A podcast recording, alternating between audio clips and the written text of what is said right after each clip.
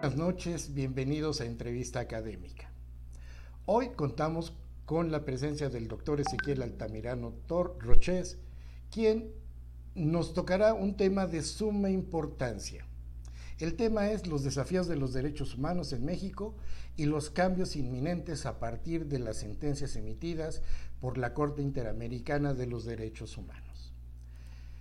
El doctor Ezequiel Altamirano Roches es licenciado en Seguridad Pública, doctor en Derecho, ha sido juez del concurso interamericano de derechos humanos, también profesor invitado de la Universidad de Edimburgo, profesor invitado de la Comisión Interamericana de Derechos Humanos y de, y de la Organización de las Naciones Unidas. Vaya currículum, mi querido doctor. De verdad, este es un honor tenerte aquí. Pero antes de comenzar a platicar, a que nos introduzcas en el ámbito de los derechos humanos, me gustaría que nos hicieras una pequeña semblanza de tu desarrollo profesional y académico. Bienvenido, doctor, buenas noches y gracias nuevamente. Hola, ¿cómo estás, Ricardo? Un placer verte, maestro. Verdaderamente un, un verdadero honor estar compartiendo esta temática contigo hoy día. Eh, pues fíjate que eh, yo me he desempeñado siempre en el servicio público. Antes fui litigante, pero me desempeñé muchos, me he desempeñado muchos años en el servicio público. Eh, he trabajado para la Fiscalía General de Justicia del Estado de México. He sido profesor de CETEC em, eh, para la implementación del sistema acusatorio. Y, em, y, bueno, me he dado también a la docencia en estos últimos años. Mm, te comentaba fuera del aire que eh, yo, cuando empezamos a ver esto del sistema acusatorio en el 2008, bueno, desde el 2006 empezaba todo esto, ¿no? A, este, a revolucionar el, campo del derecho. Eh, y empezamos a estudiar el sistema chileno, el sistema americano, nos dimos cuenta de que todo se basaba primordialmente en derechos humanos, en, la, los principios de legalidad, el debido proceso, y finalmente eso nos llevó a querer estudiar derechos humanos. Fíjate que algo muy chistoso que acabo de recordar es que durante aquella época no había donde estudiar derechos humanos en México. Nadie, nadie te permitía estudiar derechos humanos en México. A pesar de que teníamos la Comisión, la Comisión Nacional de Derechos Humanos, no había un solo curso. Había cursos esporádicos en la Ciudad de México, en Sinaloa, tomé un curso, este, y tuve que preguntar en el Instituto Interamericano de Derechos Humanos en Costa Rica, se me ocurrió de loco hablar, y a partir de ahí empecé a estudiar derechos humanos en, gracias a Dios, en muchas universidades de Sudamérica y eso me llevó en algún momento a Washington College a poder ser juez del concurso interamericano. Muy bien, muy bien, qué, qué bárbaro, pues como lo decía hace un momento, impresionante currículum, pero déjame, déjame este, para entrar un poquito al tema. Bien lo mencionabas tú, no había nada de derechos humanos. Bueno, la pregunta es, ¿había derechos humanos? No, por supuesto que no, no, no, no. Eh, mira, eh, la Comisión Nacional de Derechos Humanos surge como una necesidad estatal de buscar eh, cumplir con los tratados internacionales. ¿Estamos de acuerdo? Pero todas las personas que estaban dentro del ámbito de los derechos humanos no tenían un ápice de conocimiento, eran políticos que, perdón por el doctor Carpizo, sin duda es un gran catedrático de la Universidad Nacional Autónoma de México, fue, perdón, y la verdad es que tenía un conocimiento del derecho penal impresionante, era increíble su conocimiento, pero derechos humanos eran, eh, es muy poco y se aprendió sobre la marcha y, ante la cantidad de violaciones que había sobre los delincuentes en ese momento o sobre los procesados, perdón, mejor dicho. Entonces se abrió un campo en donde solamente se defendió este, procesados durante todo el tiempo hasta el 2011, hasta que se les ocurrió decir, ah, hay víctimas, entonces hay que ponerle a las víctimas también con este derecho igualitario y equidad entre los derechos de uno y otro. Entonces, finalmente, si hablamos de la balanza, pues no, no había derechos humanos, era algo inimaginable cuando lo estudiamos porque lo más que llegamos a ver eran garantías individuales, que en derecho de amparo verdaderamente era casi casi una este, eras Dios si, si, si, revocabas un amparo, ¿no? Claro, claro. Mira, déjame hacerte una pregunta porque seguramente nos están viendo muchos estudiantes de Derecho o aquellos que están, este, que no son estudiantes de Derecho, pero se dedican también al, a, la, parte de los derechos humanos, porque aquí incluye muchas profesiones. Claro. ¿Qué diferencia existe entre garantías individuales, como se manejaba en la Constitución hasta el 2010, y derechos humanos? Bueno, mira, yo, yo siempre lo he considerado como un embudo, ¿no? Y es un embudo muy grandote, ¿no? Este, la cantidad de embudos es de ese tamaño. Los derechos humanos obviamente son los derechos consagrados en la Carta de las Naciones Unidas y cuando se positivizan el derecho este, sustantivo mexicano se llaman derechos fundamentales. Estos derechos fundamentales obviamente establecen un elemento subjetivo garantista, como lo establece Luigi Ferraioli, en el sentido de que lo que sientes que te afecta, lo que estableces que piensas que te afecta de acuerdo a esta naturaleza de pensar, esta, pensar en esto, entonces lo puedes llevar a la práctica. Mientras que las garantías, que es el embudo, es el cono que llega hasta el final, el, el, hoyito este que, que, pasa, es el filtro de todos los derechos humanos. Ah, tengo un principio de legalidad, entonces solamente me voy sobre el principio de legalidad. No puede ser más allá. No, no, la sentencia no afecta más allá de la norma, ¿no? ¿Te acuerdas de este principio de, de, amparo que, que, nos costaba mucho trabajo entender en la carrera? Porque solamente afecta a una persona, ¿no? Este principio que todavía tienden a pensar que tiene que ser usado cuando finalmente si es un elemento de legitimidad, pues obviamente esto no funciona. Si es un principio de colectividad, tampoco funciona. Pero, este, pero sin embargo, bueno, pues solamente el conito, la parte de la legalidad, la parte de la garantía, digo, de la eh, eh, del debido proceso, lo que realmente se afectaba, cuando se puede afectar tantas cosas. ¿Por qué?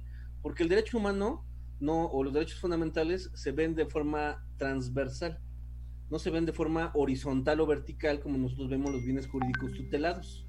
Esto es algo muy importante que deben saber los alumnos. Cuando se ven los bienes jurídicos tutelados, siempre vamos a poner por encima de la vida. ¿Estamos de acuerdo? Sí, de acuerdo. Pero si tú ves los derechos de los periodistas, no solamente se vigila la vida, se vigila el acceso a la información, se vigila este, la protección de los periodistas para poder ejercer su profesión, etcétera, etcétera. Entonces tú tienes que medir a través de esta transversalidad cuál derecho humano se, este, se transgrede de mayor valía y los que van consecutivos a este derecho. Entonces, el derecho humano se transgreden muchos al mismo tiempo.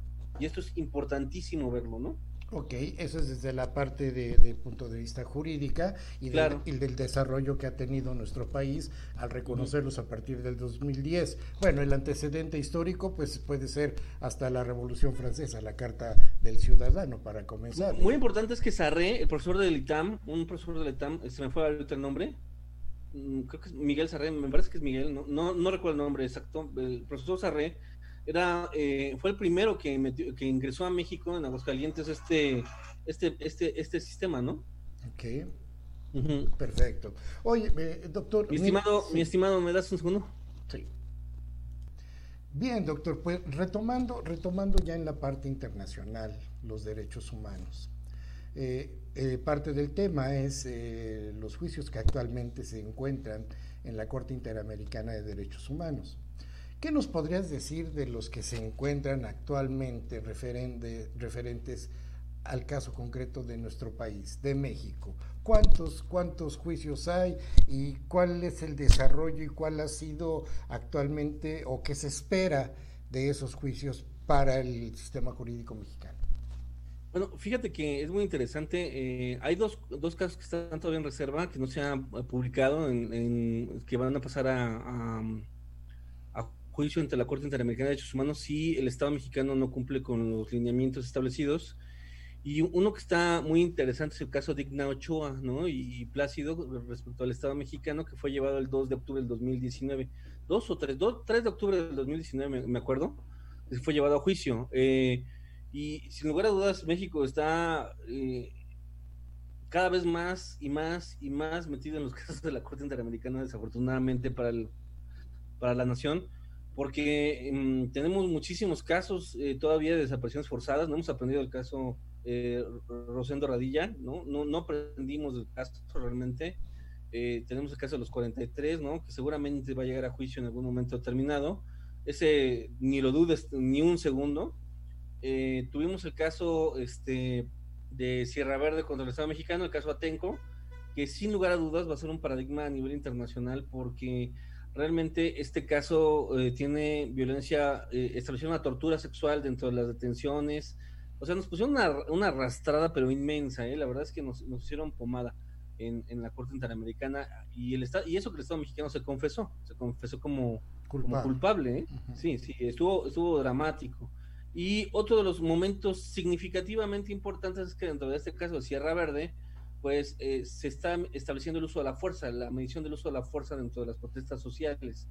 Eh, que esto ah, le va a pegar durísimo al Estado mexicano porque eh, tenemos una, una, un déficit, pero, pero un hoyo, o sea, literalmente es, es como si nos empezara a tragar la tierra con respecto a la profesionalización de los policías, con respecto a la, homologación, homologación de sueldos, conforme a la protección de los derechos en, la procuración de justicia. Entonces es, un, es, es, es algo que finalmente el, mexicano vive día con día y que la Comisión Interamericana en una visita en el Locuo en el 2015, ¿te acuerdas? En octubre del 2015 vino, eh, se entrevistó con miles de personas, hizo, entre, eh, eh, hizo ver o valer los argumentos de México en relación a cómo funcionaban las leyes y en 20 hojas dijeron que éramos malísimos para el derecho, ¿no? Porque el Estado mexicano desafortunadamente tiene unas leyes hermosas, muy eh, comprometidas con el mundo internacional, pero que no se cumplían en un ápice. ¿No? Eso literalmente así está, ¿no? En las eh, últimas 20 hojas es lo que dice. déjame hacerte una pregunta, pero, ok, siempre hemos dicho que las leyes mexicanas están completas, que tenemos una gama de leyes para todo, este, que al final de cuentas es la aplicación. Pero entonces, si tú me dices que tenemos buenas leyes, estaríamos hablando del, del Poder Judicial, que donde no se está aplicando. No, yo creo que es todo el sistema. Fíjate que yo creo que es todo el sistema. El Poder Judicial, pues es el último filtro, finalmente, ¿no? Pero eh, tú sabes mejor que nadie que cuando una, una víctima llega a un juicio es un via crucis. O sea, realmente ya pasó las 10 este, las 10 y las buenas. ¿Estás de acuerdo conmigo? Sí, claro, y, y aparte eh, se revictimiza en varias ocasiones. En varias ocasiones, ¿no? Hay victimizaciones secundarias institucionales de muchas formas, ¿eh? Muchísimas. ¿Por qué? Porque primero cuando llega el policía, el policía no tiene un entrenamiento, realmente no es un primer respondiente como lo debería de ser, no se empieza la investigación desde ese principio instante, se llama al al fiscal este, en ese sentido. El fiscal pues está comiendo, está buscando qué hacer, está haciendo otro tipo de cosas. Y no es y, de verdad no es malo que, que, hablemos mal de las instituciones, porque realmente las instituciones, el problema que tienen, por lo menos en los estados y en los municipios, es que son súper mal pagadas. Por lo menos en el Estado de México es de lo peor que puede existir en, en cuanto a sueldos, ¿no? La verdad, y esa es una realidad que tenemos en todo el Estado de México. ¿Hay municipios que se salvan? Sí, tenemos la idea de que hay municipios que se salvan, efectivamente, pero los recursos que se deberían destinar en, lugares como el Estado de México no llegan. Entonces, si un policía gana cuatro mil pesos quincenales, un policía raso gana cuatro mil pesos quincenales, pues ¿qué esperas de atención que le va a dar a una víctima de un delito?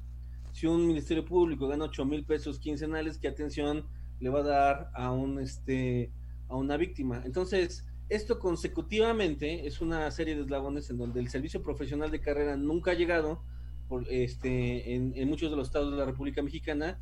Y esto también es derechos humanos, porque también los servidores públicos tienen violaciones a sus derechos humanos que nadie les ve, nadie las toca, nadie les importa, y a final de cuentas este, siguen victimizando estos y reactivizando a los otros, ¿no? Claro, ¿Estás de acuerdo conmigo? Sí, sí. Ahora, nos tocas muchos temas, realmente. Eh, es larguísimo esto, ¿no? estaríamos hablando, estaríamos hablando de la estructura del Estado y de su organización. Pero aquí yo también veo otra, otra, otra oportunidad. Fíjate, eh, hablando de, de, las cuestiones este, universitarias. Salimos los abogados de las universidades con una formación ética, hacemos un juramento al final de cuentas ¿Y qué pasa cuando entramos al sistema? te corrompes. Te corrompes. Sigue siendo parte del sistema y entonces ahí generas una violación de derechos humanos y no sé si sea por la falta de preparación o por la falta de materias éticas dentro de la escuela.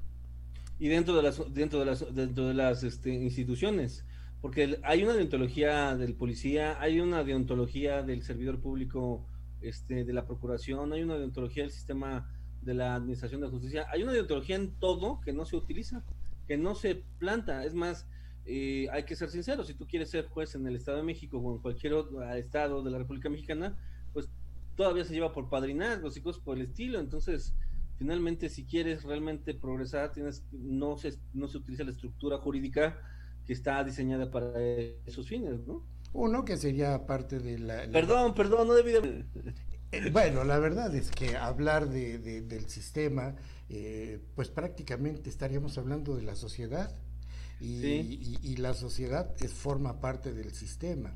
Sí, eh, necesitamos serie de valores. Sí, claro, okay, aquí hay un, debe de haber, debe de existir una reeducación a nivel universitario, porque a, mí, me, a mí me sorprende, me sorprende, y te voy a decir que me pasó una ocasión, lo, lo voy a confesar aquí públicamente.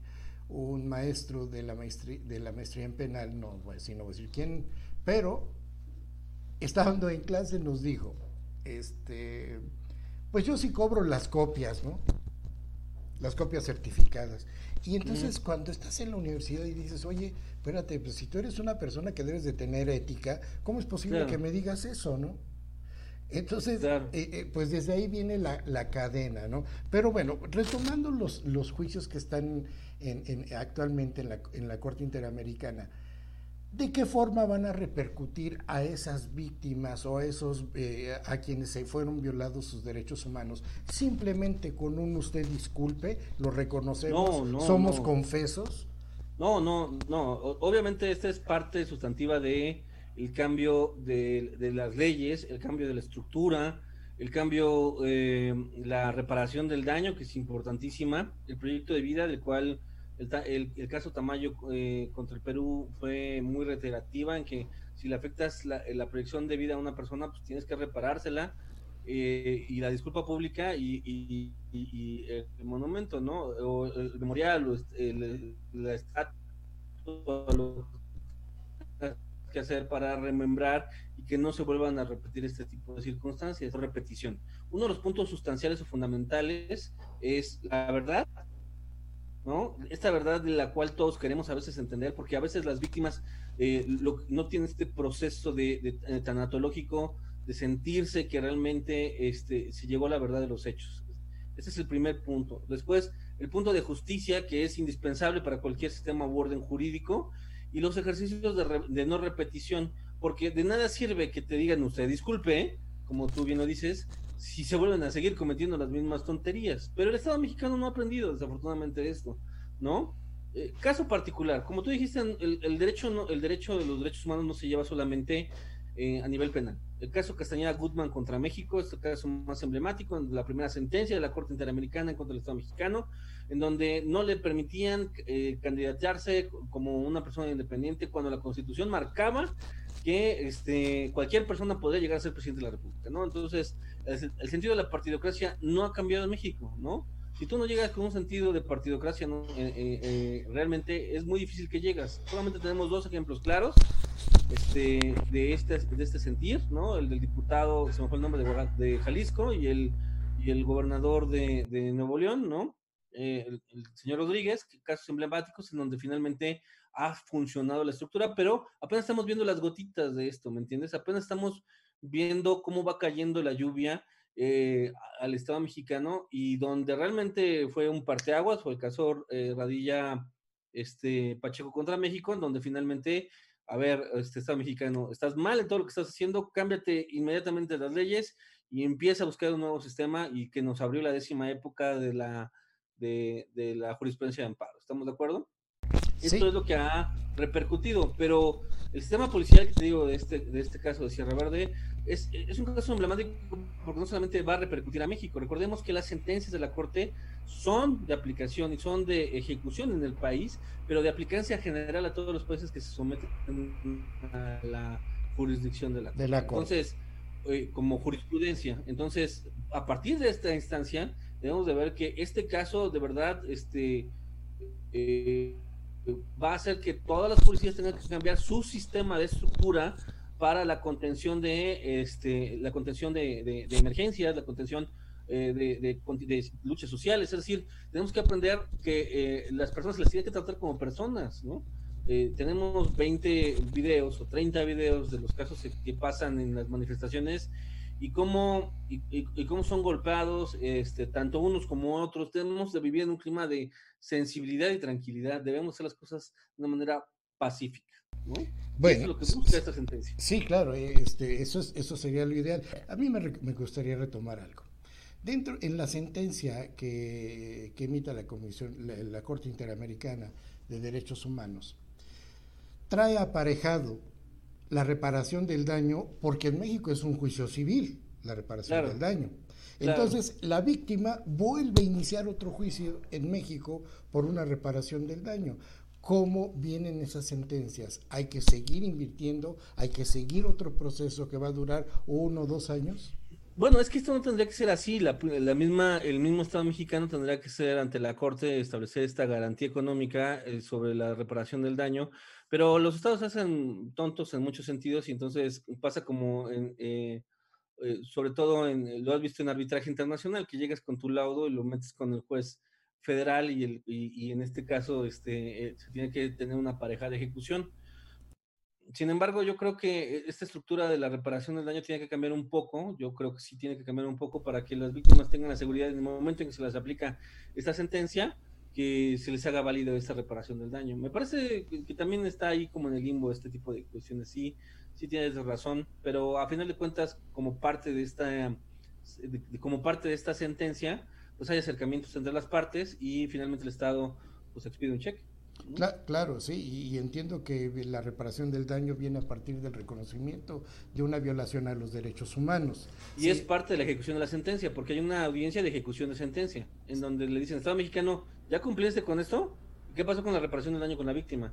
En realidad no tendría la víctima que ir a ningún lado. La víctima, pues obviamente es víctima. La víctima solamente llega, señor, usted disculpe, aquí está su cheque y ahí nos vemos. Eso es lo que tendría que pasar. Y, es más, no tendríamos que preocuparnos por nada más. No tendría que contratar ni a un asesor este jurídico, ¿no? Exacto, eh, en, un juicio penal. A mí, pues para eso está el, Ministerio Público sentado junto a la víctima para velar sobre los intereses de la, de la víctima. Sí, regularmente esto lo hacen las comisiones estatales, o la deben ser las comisiones ejecutivas estatales de, atención a las víctimas, porque ellos tienen un presupuesto asignado eh, para tales efectos, ¿no? para reparar a las víctimas. Cosa muy interesante que pocas veces trata ¿eh? a nivel nacional, estas reparaciones del daño de la Comisión de Víctimas. Ok, aparte de la reparación del daño eh, cuantificado en, en, dinero, el, la reparación del daño desde el punto de vista moral, y social, ¿cómo la puede resarcir el Estado? Bueno, desde el punto de vista eh, la reparación material, fíjate que la Corte en, su, en el amparo 33-2014, muy famoso amparo, ¿no? Estudiado, estableció tres parámetros para la reparación del daño que no necesitas hacerlo efectivo en la Corte Interamericana, pero que es muy interesante. Eh, aquí tenemos que pensar sustantivamente en la capacidad que tiene el Estado para poder hacer el pago de la reparación del daño y el proyecto, eh, eh, eh, esto es lo que a mí me parece más interesante de lo que maneja la Corte, el proyecto de vida. Imagínate que te dejen 10 años en la cárcel, ¿no? Y después te digan, usted disculpe, eso no pasa en México, estamos pensando en Perú, en, algún otro país, ¿no? Y, creo que es menos factible que pase en Perú que pase en México, digo en serio. Este, entonces, el usted disculpe y sácalo de la cárcel, pues finalmente te agotó 10 años de tu vida y tuviste que gastar, es decir, tuviste un lucro cesante y un daño emergente, ¿estamos de acuerdo? Sí. Entonces, esto es sumamente importante, a mí me parece que es sumamente delicado para poder cuantificar cuánto te tendrían que pagar, ¿me entiendes? No solamente por, por, los daños y perjuicios, sino a través del establecimiento de, la cuantía moral, o sea, es decir, cuánto tiene el Estado, por, por qué te lo, por qué, eh, eh, qué tanto dañó tu entorno y a tu familia, no solamente eres tú, a tu familia, y a partir de estas circunstancias hacer una cuantificación efectiva. También esto es muy, muy complejo, no es, no es algo muy sencillo de, de, afirmar. Si ni los jueces, ¿no? Por ejemplo, en materia penal en el Estado de México, establecen mil días de salario. ¿Esto es anticonstitucional? Y también tendríamos mucho que hablar de esto. Esto es anticonstitucional basado en, el amparo 33-2014. Bueno, en la Ciudad de México la cuantía la fija el juez. No hay una, no hay una este, cantidad determinada para ese efecto, ¿no? Entonces, y nos basamos en terapias psicológicas, que esto no es una no es una no es un daño inmaterial. El daño inmaterial corresponde a todo la psique y todo lo que te está pasando eh, imagínate tú que te acusan de secuestrador, ¿no? ¿Qué van a pensar todos sus vecinos? ¿Qué va a pasar de ti después? Y después digan, usted disculpe, pues mm, eh, eh, mi vecino no va a dejar de pensar que yo soy secuestrador porque no, por disculpe, ¿no? Por supuesto. Mi, mi, patrón no va a pensar que yo soy buena persona porque me dijeron usted disculpe, ¿no? Porque estuve en el lugar errado. Entonces, todo este tipo de cosas tendría que manejarse en una estructura real, en un, en un proyecto sustancial en donde no solamente tenga que ver desde el ámbito psicológico, sino desde el ámbito social. Un trabajador social es aquí la mejor persona que nos podría determinar cuál sería la forma correcta de cuantificar esta, esta forma de reparación de material. Muy, muy, muy complejo, ¿eh, mi estimado Ricardo, muy complejo este tema. Sí, sí, es muy complejo y sobre todo que nosotros no tenemos, desde mi punto de vista, el interés para reparar el daño. Porque eso, no, eh, eh, eh, eso se muestra. Las leyes están, como tú bien lo has mencionado, las leyes se encuentran, pero ¿existe el interés de reparar el, el daño? No. No, no existe. No, por supuesto. Le dan la vuelta a la página, ¿no? Si no hubiéramos pensado, pensemos no solamente en el caso de Campo Algodonero, ¿no? ¿Cuánto tiempo el Estado le dio la vuelta a Campo Algodonero? ¿Estamos de acuerdo? Aún y cuando estuvo en la Corte. ¿Estás de acuerdo? Tuvo que venir una lucha social muy importante para poder establecer lo que malamente hoy se llama feminicidio, ¿no? Cuando debía haber sido primero femicidio y estudiar la estructura mental de lo que quiere decir la palabra, ¿no? Claro, es un tema, ese es un tema, el feminicidio, que eh, me gustaría tocarlo para otra ocasión porque obviamente hay derechos de todos lados. No, no, está, está, no, es, no es que el feminicidio esté mal, mi estimado. Yo creo que el, el, el, la violencia contra la mujer existe en este país. Y sí, no, se puede dejar de ver. Lo, que, lo que está mal es que no entendamos toda la estructura de lo que tendríamos que haber hecho cuando, cuando se nos ocurrió poner en un código penal feminicidio, porque tendrías que haber quitado muchas figuras jurídicas y adoptado otras figuras jurídicas, ¿no? solamente ponerlo de relleno. Claro, entonces, fíjate que eh, ayer, ayer, el fin de semana platicaba con un, un abogado este, argentino y me decía que en Argentina este, los hombres ya le temen a las mujeres porque allá se está aplicando de una forma impresionante eh, en el sentido de temor, porque dice, bueno, ¿cómo las trato? tanto de forma laboral, el acoso, que sabemos que existe y ha existido, y en México pues ya ni se diga, ¿no? En la calle las mujeres no pueden que transitar libres, pero ese es un tema que me gustaría platicáramos en otra ocasión. Claro, ¿sabes qué? Yo eh, lo dejaré como un preámbulo, recordemos la Revolución Francesa. Por supuesto.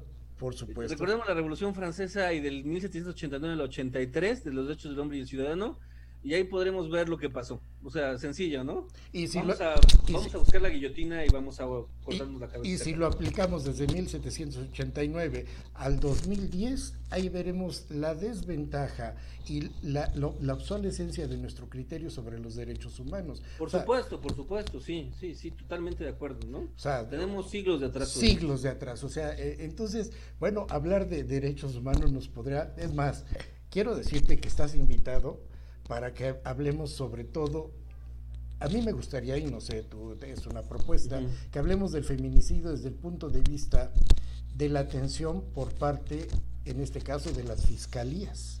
¿Cómo se Uy, es un tema muy complejo, mi estimado. Voy a, voy a pisar muchos callos si hablo de eso.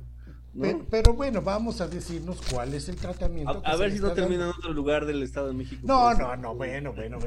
Esta es una entrevista y simplemente. No, no, yo, yo como académico no puedo dejar de, igual que tú, no puedo dejar de decir las cosas como son, ¿no? No, esa es la obligación. A pesar de que trabajas en una institución, tienes que tener el respeto por la gente que te escucha, por decir las cosas como deben de ser, ¿no? Yo le digo a los alumnos en, el, en, la, en la universidad, esta es una universidad y existen universidad, universidad de criterios y de opiniones. No hay, no hay buenas ni malas, son opiniones y de ahí es donde surgen las ideas. Maestro, yo sé que estás muy ocupado, que nos concediste un espacio, que el cual de verdad agradezco. Siempre es gratificante hablar contigo, conocer de ti, saber de ti, sobre todo este, saber que tenemos gente preparada dentro de las instituciones gubernamentales. Eso al, eso al menos nos da un respiro, que sabemos que hay gente que está tratando de hacer las cosas bien y que hay muchos servidores públicos, seguro como tú, que lo están haciendo bien.